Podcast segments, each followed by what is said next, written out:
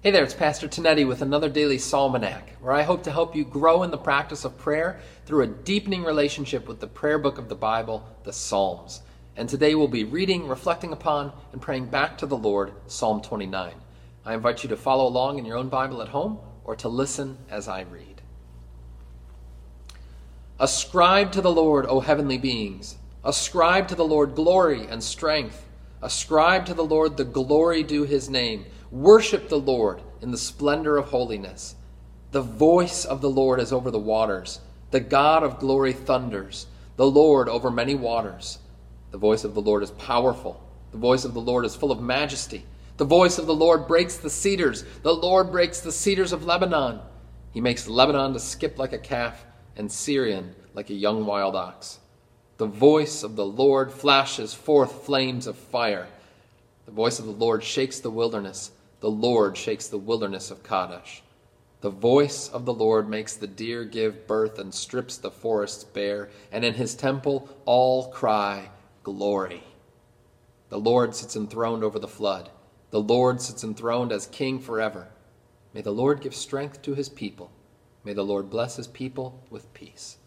Glory be to the Father, and to the Son, and to the Holy Spirit, as it was in the beginning, is now, and will be forever. Amen.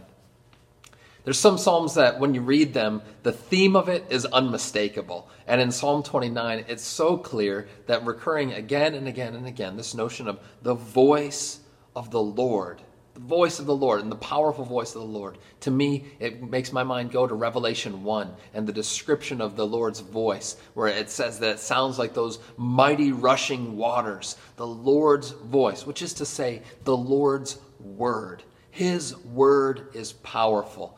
There's that lovely alliteration in verse 7. The voice of the Lord flashes forth flames of fire.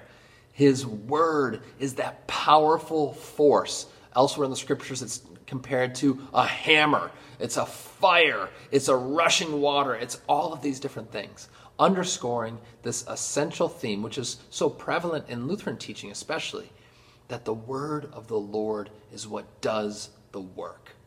It's the Lord's word that creates saints out of sinners. It's the Lord's word that created the cosmos out of nothing. It's the Lord's word that continues to be at work in you and me. The word that we study here in the Psalms and the word that we hear on Sunday, the word in our daily devotions that we continue to attend to and meditate upon. The voice of the Lord, the word of the Lord flashes forth through our lives. That's why it's so valuable that you're spending time in the Psalms, allowing this voice of the Lord to resonate in your mind and in your heart.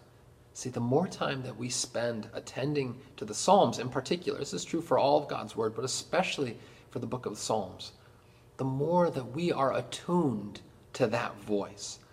I find sometimes with my kids, you know, if uh, back in those days when we used to be in big groups of people, I could tell, as most parents can, when my child, my son or my daughter, was calling out to me, even from, you know, 20 or 50 feet away. You can hear, when I hear that daddy, I know that voice. I'm attuned to it. And it says, uh, Jesus says of his sheep in John chapter 10, that the sheep know his voice and they follow him. The more that we can be attuned to the voice of our Savior, even as parents are attuned to the voice of their kids, as sheep are attuned to the voice of their good shepherd, the more that we will be inclined and able to hearken to him and to follow. Let us pray.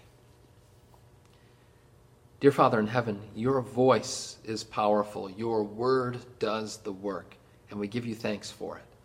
Lord, as we study your word, as we listen to your voice, help us to be more and more sensitive to your call, that when you call, we may eagerly follow you. In Jesus' name we pray. Amen. And may the Lord, the Good Shepherd, call you today to follow him, and when you hear his voice, to go where he leads. Go in his peace.